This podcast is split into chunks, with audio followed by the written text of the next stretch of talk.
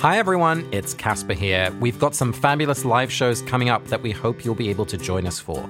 We're in Cambridge, Massachusetts on October 2nd, Washington, D.C. on November 7th, Chicago, Illinois, where my uncle was born, on November 21st, and St. Louis on December 19th. We hope to see you there.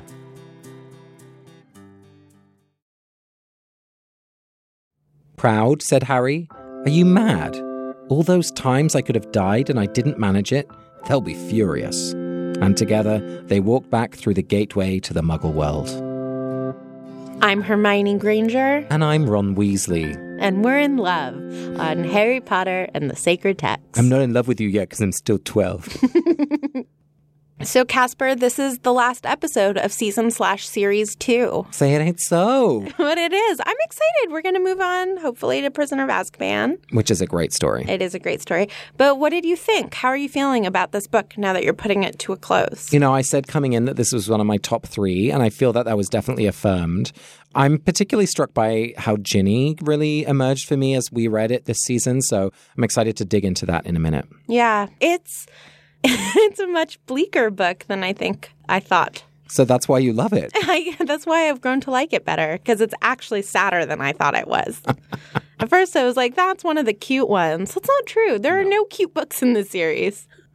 Before we dig into that, let's do our mammoth task of a 30 second recap of the entire book. Are you ready? Yes, and I'll go first so that you can watch what the winner of the 30 second recap challenge looks like when she does that. It's true. You won this round also. Listeners, we're going to have to like do something. Maybe I need coaching. I don't know, but it's getting embarrassing. Yeah, I'm feeling pretty good about it. All right. Well, show me how. You ready? Sure. Three, two, one, go. Harry is having a really hard time at the Dursleys, but then he goes to the Weasleys and then he goes to Hogwarts. Dobby gets introduced during that whole thing.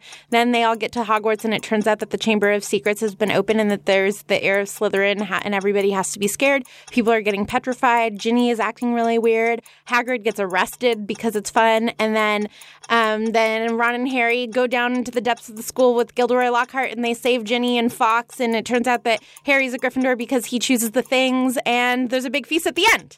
I mean, 29 seconds, 81 milliseconds. Whoa, that is pretty accurate. Casper, are you ready to add some color? Yeah, I'll just get my watercolors out. Wonderful. On your mark, get set, go. Really, this whole book is a sort of collage of color. You know, we start with Gilderoy wearing periwinkle, then it's a raspberry red, then we sort of have a deep midnight purple, then a flourishing gold. There's a mint green in there somewhere. I can't remember if that's on the Quidditch pitch or in the classroom. But then, uh, you know, we get a turquoise, we get a rose. Um, and then when he wants to escape, he wants to run away, he's got a lovely sort of brown traveling coat, which really kind of contrasts with the stark red of Fawkes that we see in the headmaster's room. And uh, he leaves us having forgotten his memory. Do you think that he's lost his sense of fashion, though? No, that is always enduring. Right? Beautiful job. Beautiful job. So, Casper, something impressive that I think we do is we spend a lot of time not talking about Harry Potter. I know. I feel like it could be read as a vendetta. Let's fix that right now. Yes, so let's. Um, I was wondering, as we have finished this book, what you think about Harry. Are there any like big transitions that you see him going through? Has he grown at all? Like, what is Harry about in Chamber of Secrets? You know, what we talked about at the end of season one was this sense that Harry goes through his biggest transition in book one, right? He discovers that he's a wizard. He has a whole new world that opens up to him. And yet, here in book two, I think he also undergoes a big transition in really discovering more about who he is, particularly the bits about him that he might not like. The parallel with Voldemort, with the young Tom Riddle, the fact that he's a Parselmouth, right? There's these echoes of Voldemort's life that are very unsettling for Harry. And I, I think that's important to track throughout the book. So his comfort level with this inner darker side. Does that make sense? Yeah, I think that we see that we we've talked quite a bit about the sorting hat and Harry's relationship to sorting, but I think it's important to harp on one more time here because it's the last time that Harry has sort of an identity crisis about Slytherin versus Gryffindor. For the rest of the books, he's like, I am a Gryffindor. And I think that the sword of Gryffindor appearing to him validates that for him. And Dumbledore's speech of it's your choices that makes you who you are. And that all sort of works for Harry for the rest of the books. But I think that in this book, we still see that identity problem happening of like, I don't know if I really belong here. Oh, this is cool. This is very cool because I think in book one, we see him enter the wizarding world. And now in book two, we see him entering his Gryffindor identity in its fullness. There's a second layer of belonging now. That's beautiful. It is beautiful and I think it's wonderful. And what do we wish more for children than like a strong sense of self and a strong sense of identity? And I'm happy for Harry that he has this strong sense of identity. No one deserves it more than him. And we all deserve that. We all deserve a sense of we know where we come from, we know where we can go home to. There's that really beautiful cliche that I actually like a lot that is, you have to have roots in order to have wings. But I just wonder also, you know, there's just always some loss associated with that. And so I'm wondering what Harry is giving up. At the end of book two, I think he is. He's a cemented Gryffindor.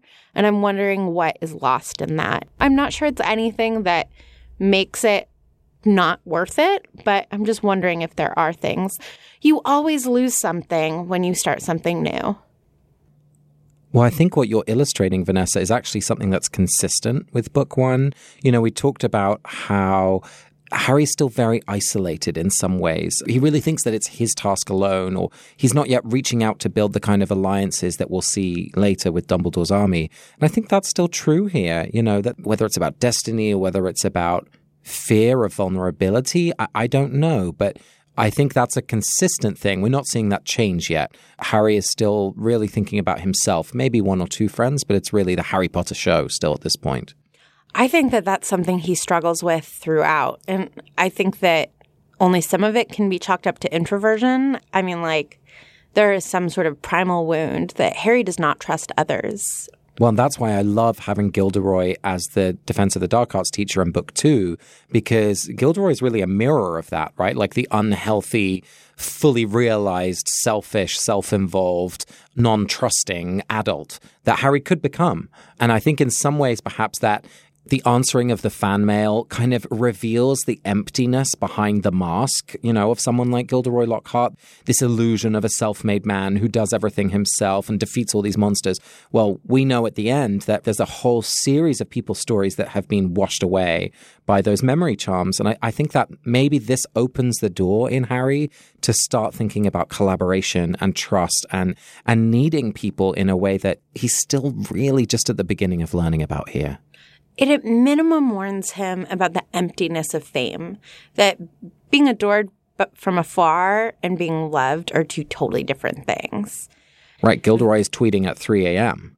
Right. There's real vapidity to men who love to just like tell their own stories, right? And be their own PR agent. Something that our mentor, Stephanie Paulsell, has said to us is if you're telling a story, never make yourself the hero in it. And I think that there's something deeply ethical and theological in that because I think that it's a perfectly healthy psychological place to be where you're the hero of your own story. But then as soon as you're talking to somebody else, start to process the fact that you're not the hero of any story. Nobody does anything alone, right? And this myth around, I, yeah, I hadn't seen that before. Lockhart is a warning against the myth of the self made man.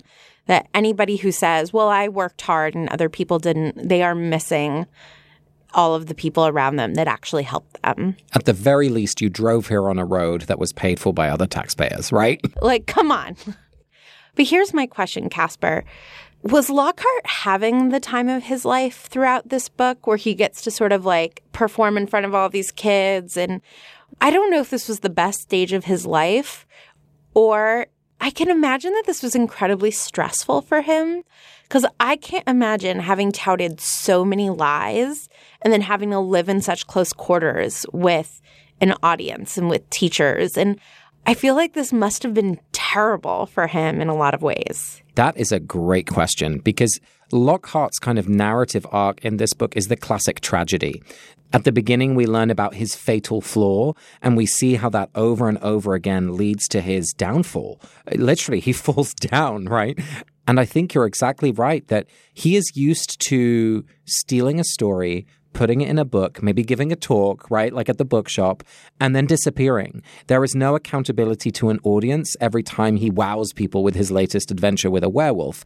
But here, it's a captive audience that starts to see through the facade that he's offering, right? That it's the same classes every time. They see that he can't handle the pixies and they don't trust him again. The staff hear over and over again his boasts, but when it's time to actually do something like mend Harry's arm, he fails. And so all of the trust that a distant audience might have in him at Hogwarts is gone. And so by the time that he's running away, I think he has reached that like low point, exactly as you're saying. You know, in some ways, from that very low moment, I don't know where he would have gone. Like if he'd run away, there's enough truth tellers out there now that his reputation would be ruined. I think that there's this like Shakespearean tragedy element very intentionally. I mean, the thing Dumbledore says to him is fallen on your own sword, have you? Right? Which is straight from Julius Caesar. And I think there's this sense that like he is a performer in a Shakespearean tragedy and all he wants in the world is an audience. But as soon as he gets it, it just fails spectacularly in front of him. There's something really epically tragic about Gilderoy Lockhart. Do you think it's just? I mean, it has to be, right? He was about to attack these two children with a memory charm and it rebounds. Like anything that rebounds like that is justice, right? I don't think that tragedy is ever just. I mean, it it can be satisfying, but it feels more vengeful than fair. Except, okay, so I agree with you. But let me play devil's advocate. He did it. He threw this memory charm. I mean, I guess the best case scenario would be that he like throws the memory charm and it hits nothing. But at minimum, it's better than it hitting the boys. For sure. For sure. And I'm not sure I trust the wizard justice system in any way to like deal with something like this. So, which by the way brings me to the point that I think Lockhart also illustrates, which is you know, we've seen this with Quirrell and we're seeing it again with Lockhart, which you can't trust people in authority. Like Harry and, and the team are learning that clear. Like it wasn't a one off, right? This whole theory of like, oh, it's just bad apples. No, there is like an institutional problem. Like it's a systemic problem of hiring bad teachers. And it's not limited to Hogwarts, right? We see this beginning with Cornelius Fudge, right? Like there's this growing sense that the institutions which surround Harry's life cannot be trusted. Yes, but here's my question about that. I think that that's absolutely true in the ministry and in other places. But what complicates that with the position of the Defense Against the Dark Arts is the fact that we find out later that the position is cursed by Voldemort. So I think that the argument that's actually being made is that any evil has further reaches than we could ever guess, right? Voldemort curses the position because he wishes he could have it. I don't think that he would have guessed that the way that that curse is going to work out is going to be on such a micro level. But I think we see that with laws, right? Like if an unjust law is implemented, which is sort of what a curse is, it's an unjust law that's being implemented on people, then the fallout of that law has repercussions for generations after, even if it's reversed. Yeah, but, you know, regardless of the realities, I think how it feels for these 13 year olds is going to influence how they think about institutions for the rest of their time at Hogwarts. Well, and what is interesting is that Dumbledore leaves here, right? This is the first absence of Dumbledore, and Harry shows this immense loyalty to an individual. So that I don't, I don't want to paint too stark a picture. Like there's still this loyalty that that yields rewards, right? Fawkes and the sword and the Sorting Hat, I guess what we're seeing is a complication of the assumptions that, you know, as an 11 year old coming to a boarding school that you might have, that everything is going to be okay. Everything's in order. Here we see through the terror that is reigned on Hogwarts throughout this book, the systems that would make everything appear okay fail. And it's the personal relationships that Harry is invested in that help him make it through. That just feels like one of the m- most real and salient points of the novels is I'm somebody who wants to be thinking a lot about when to follow rules and when to break rules. And I guess as a default, I want to live in a world in which I want to follow all the rules and I aspire to make rules that are fair for everyone. And there's social contracts that we're all following, and there are laws that we're all following because these are fair and equitable laws. And so, one, we have to recognize when those rules and laws aren't fair and equitable and aren't getting us to where we need to be. They're not getting us to the right places. And then we have to be breaking the right rules at the right moments in order to fulfill small things while also trying to change the rules. It's a lot for a 12 year old to have to do, slash, sometimes it feels a little overwhelming to me. This week's episode of Harry Potter and the Sacred Text is brought to you by Quip. Harry Potter and the Sacred Text listeners, I don't want to scare you, but three members of the Not Sorry Productions team have recently lost a tooth. Now, none of this was because of bad brushing, it was because of accidents that happened, but I am concerned about people who love Harry Potter and their teeth. Quip's electric toothbrush can help you in your routine of keeping your teeth healthy and sparkling clean. The mirror mount for your Quip toothbrush puts brushing front and center in your bathroom, so you'll remember to bookend the day using your new brush. The built in two minute timer that pulses every 30 seconds to remind you when to switch sides and help you clean your whole mouth makes sure that you brush for the entire two minutes. The multi use cover is amazing, it works as a stand and also helps with sanitary reasons. Brush heads are automatically delivered on a dentist recommended schedule of every three months for just $5. A friendly reminder as to when it's time to refresh and stay committed to your oral health. Please, this is a public service announcement from somebody who has all of her teeth and who loves a lot of people who have recently lost one tooth. Brush your teeth. Quip makes it easy and fun to brush your teeth, and that is why I love Quip and why it's perfect for getting back into a routine after the summer. Quip starts at just $25, and if you go to getquip.com slash Harry Potter right now, you can get your first refill pack for free. That's your first refill pack for free at getquip.com slash Harry Potter.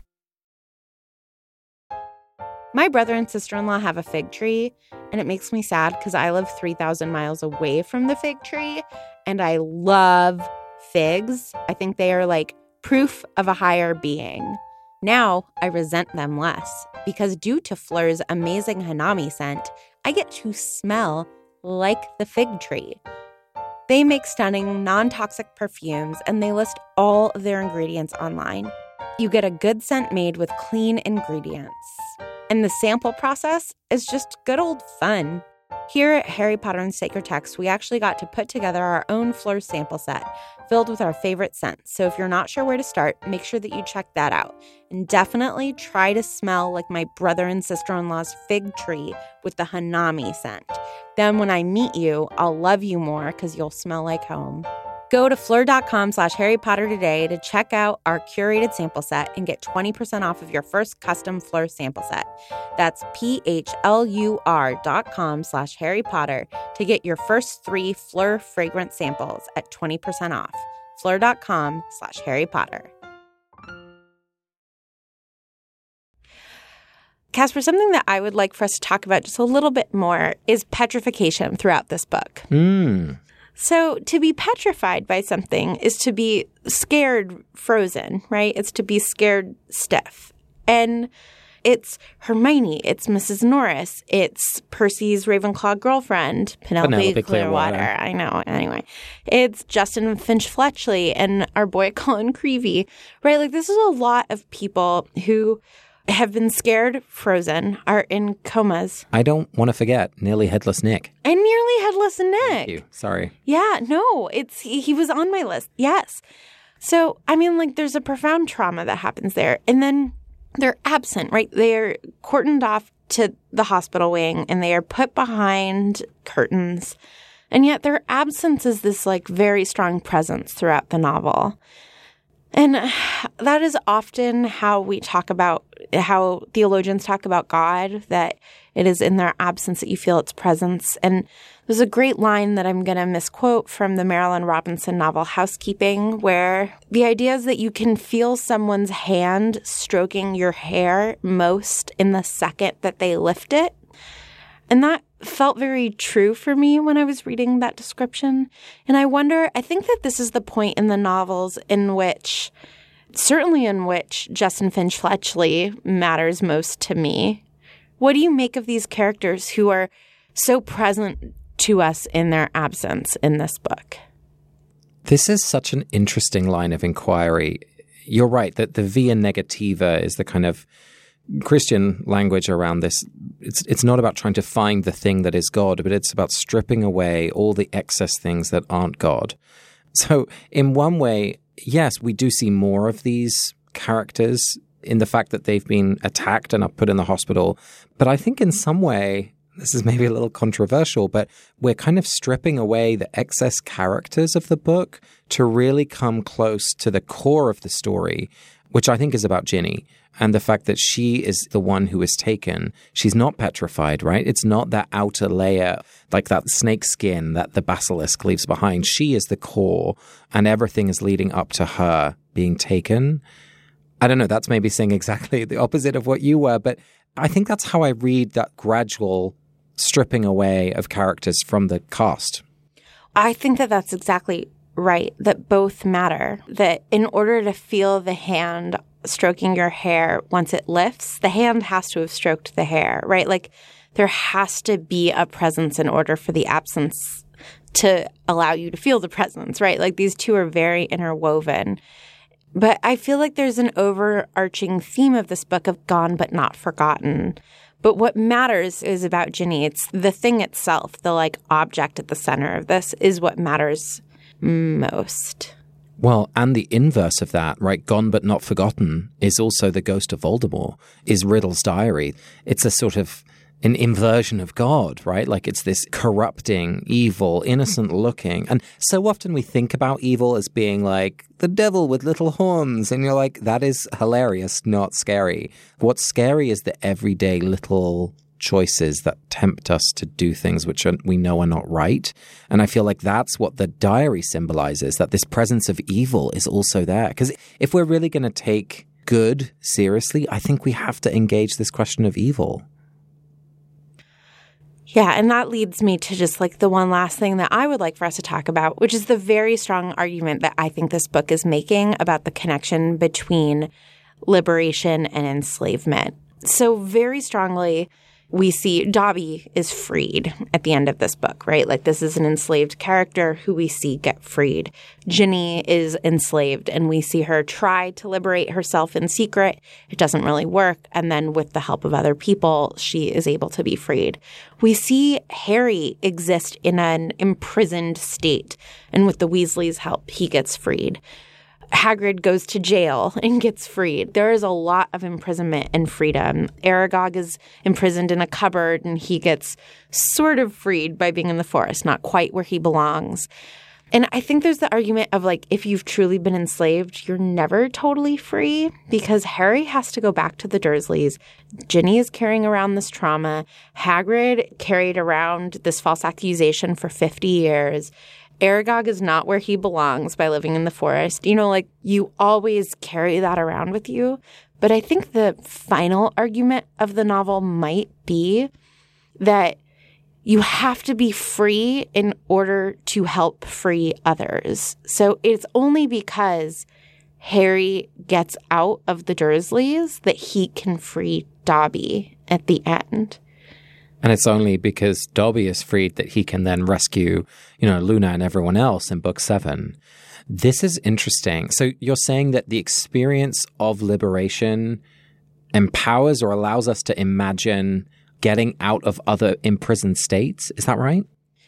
Yeah, well, I don't know. There's an argument to be made that you have to have been enslaved in order to recognize enslavement in others. That maybe it is because Harry has been enslaved by the Dursleys, that he recognizes Dobby as enslaved and thinks to free him. Well, I think even more interesting is how does Dobby know that he, a different world is possible? Like, I wonder what experience Dobby has seen, maybe in Malfoy Manor, maybe just out from his own reading or the history of house elves, who knows? But like, that's really enlivening to me because it's the same as when you see someone in history or someone who's like you or just a model of what you could become, it's such a powerful influence on the sense of I can do that too.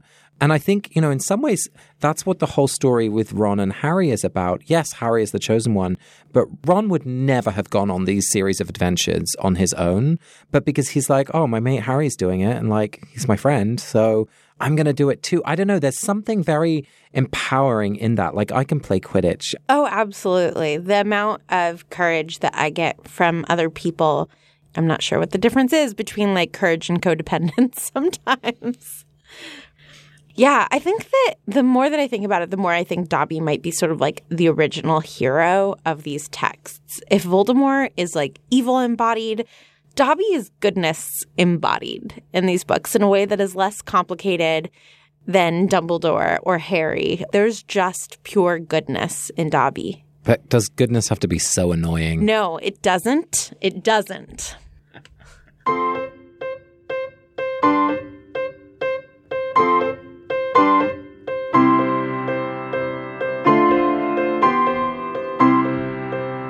Vanessa, I was listening back to the last review of book one that we did, and I realized we'd both chosen a sparklet from the book. We were already doing Florilegia without even knowing that it was a practice. So, just to remind ourselves, Florilegia is this wonderful ancient practice of finding little pieces, whether it's a quote or a word from the text, that really sparkles in some way, and to put it next to other sparklets, as it were, and to see what can we learn about each of those words, those pieces of the text in relationship with one another. So this book review, we have again picked sparklets that really to us speak about something that we think the whole book is about. Like, is there something that stands out from the whole book? So, Vanessa, what did you choose as your sparklet from book two? My sparklet is You don't care about Ginny, said Ron, whose ears were reddening now. You're just worried I'm going to mess up your chances of being head boy. Mine is You will find that I will only have truly left this school when none here are loyal to me. Ooh, Casper. I mean, it's a beautiful quote. It's one of the most famous quotes. Why did you pick it, though?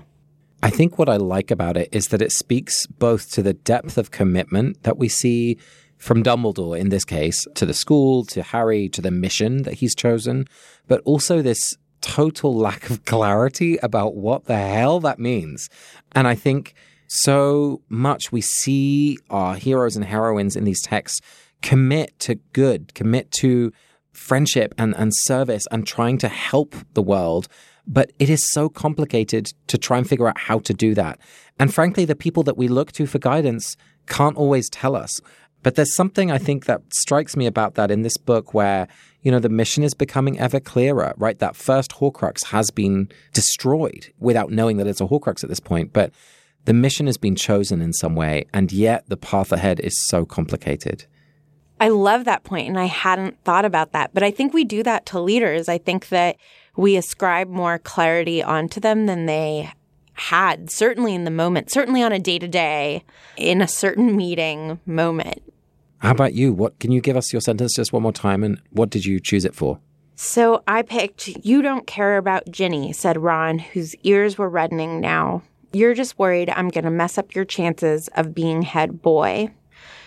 So this is when Ginny is really upset and everybody thinks it's because Mrs. Norris has been petrified. And Percy comes and starts yelling at Harry and Ron because they're sneaking in and out of Moaning Myrtle's toilet. And he is like, Ron, you better start behaving. Ginny is upset that you're misbehaving. Mom's going to be upset that you're misbehaving. And Ron says, you know, is calling Percy on this. He's saying, like, you're just trying to be a kiss up and a tattletale. But what's interesting to me about this is that there's just so much going on in it and Ginny is at the center of it. They know that something is wrong with Ginny. They know that Ginny is upset. The evidence is all here. The two brothers are talking about the fact that their sister is upset. But Percy is thinking about becoming head boy. Ron is thinking about polyjuice potion. Everybody's thinking about something else. And so they're really not seeing past the end of their noses. And that's so much of what this whole book is about, is about like us not noticing Ginny. I mean, that's the question we asked in the trailer for this season, right? Who in our lives are we not listening to? I guess I'm moving into the next stage of, of putting these two quotes in relationship to one another, but both are about you know, the multiplicity of stories. In our hand, we hold this one text, which deems to tell us one story. And yet, the further we dig into these characters and the complexities of the situations that they're in, the more we realize that, first of all, each character has their own narrative arc and different story that's going on. But each character has multiple stories. Like, life is one big messy pool of story. We're just like swimming in a water of story, and it's everywhere. And to try and make a linear, nice arc of it is always a construction. And sometimes these stories are necessary. We have to construct them in a certain way just in order to make sense of our experience. So the idea of Dumbledore always being there, right? The all knowing, all wise, all generous figure helps these children feel safe and sleep at night. We're going to find out that that is not always true, right? And that is a crushing reality when they realize it. And here are these two wonderful Weasley brothers who are missing a story that is so important that's right in front of them that would open up their world, would deepen their relationship, would stop their sister from getting kidnapped. And they can't see it. Right. I mean, what I love about both of the quotes that we picked is that there's so much good intention, right? Like Dumbledore is trying to say something comforting and and one thing you cannot accuse the Weasleys of is not caring, right? Like this is a family that cares about one another.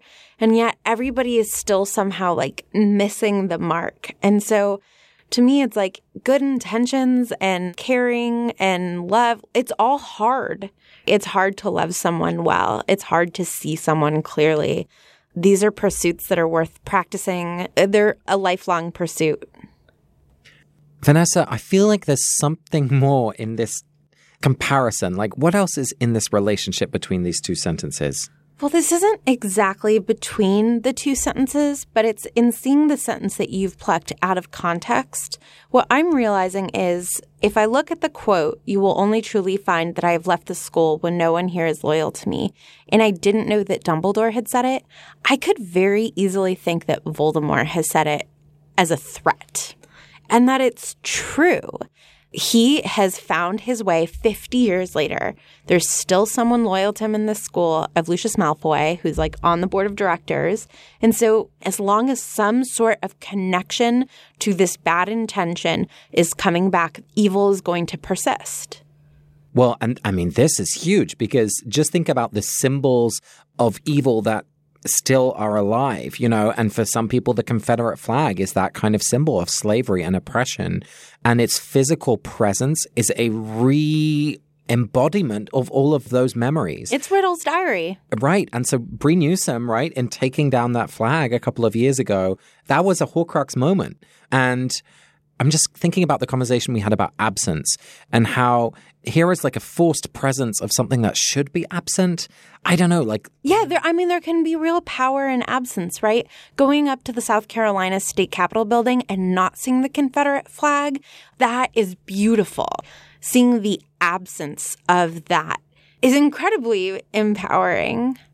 So the like urgent question is everything that we've inherited is somehow sullied by someone who's been loyal to something evil. So, like, what do we do with these institutions? What do we do with these inherited spaces? Even Hogwarts, like, has the best leader it's ever had and is full of mostly good teachers with good intentions.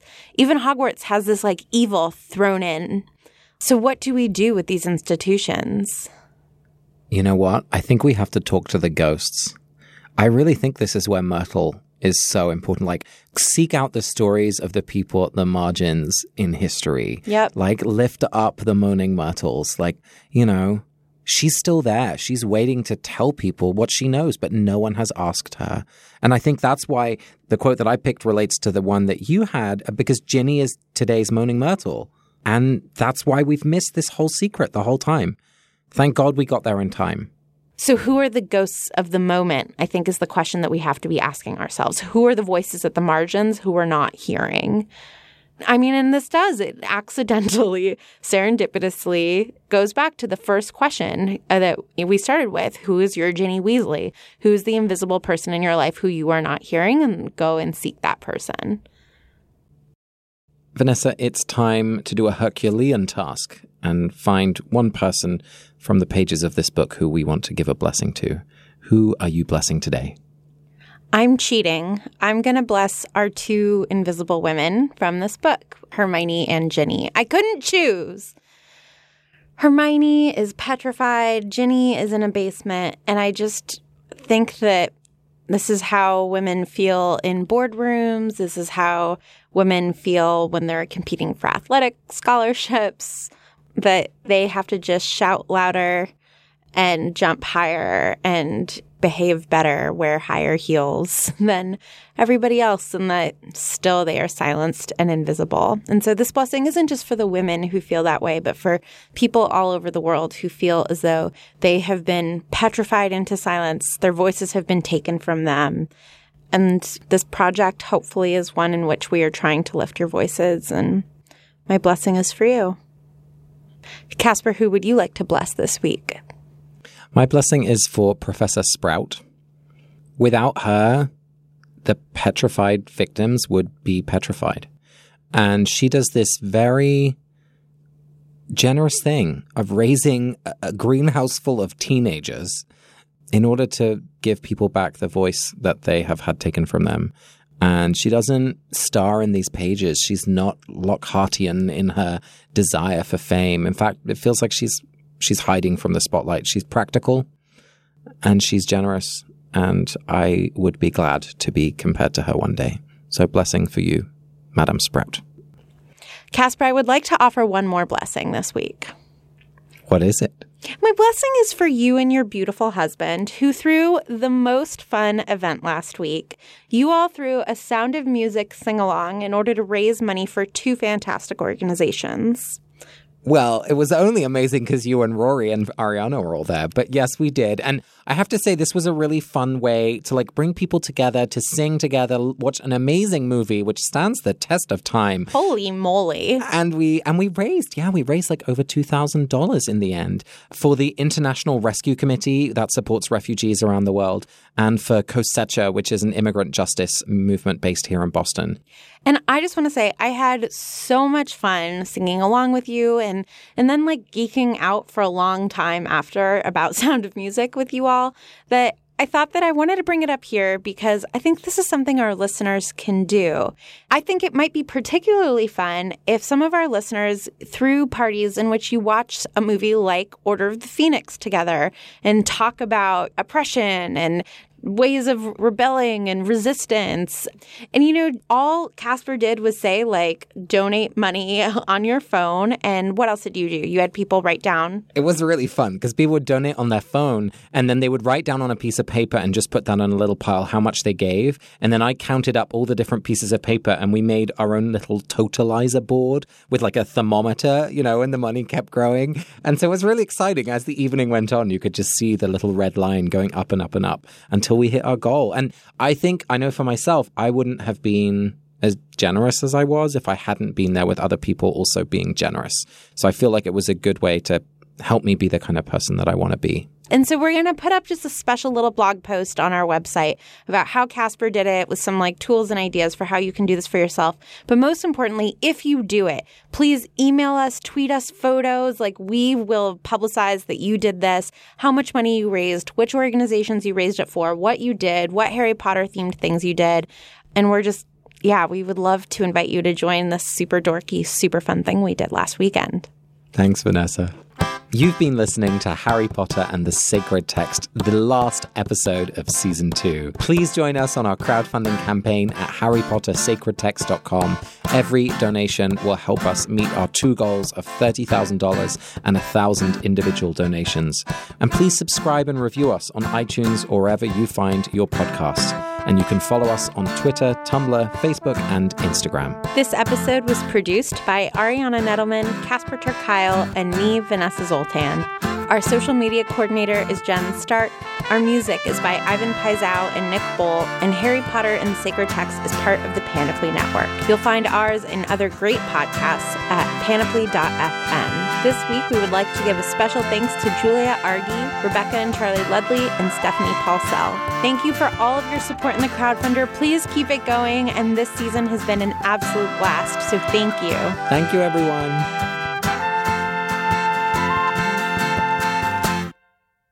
I'm Vanessa Zoltan. And I'm Casper ter Kuile. And this is Harry Potter and the Sacred Text. Do you sometimes hear your own name and think that's so weird?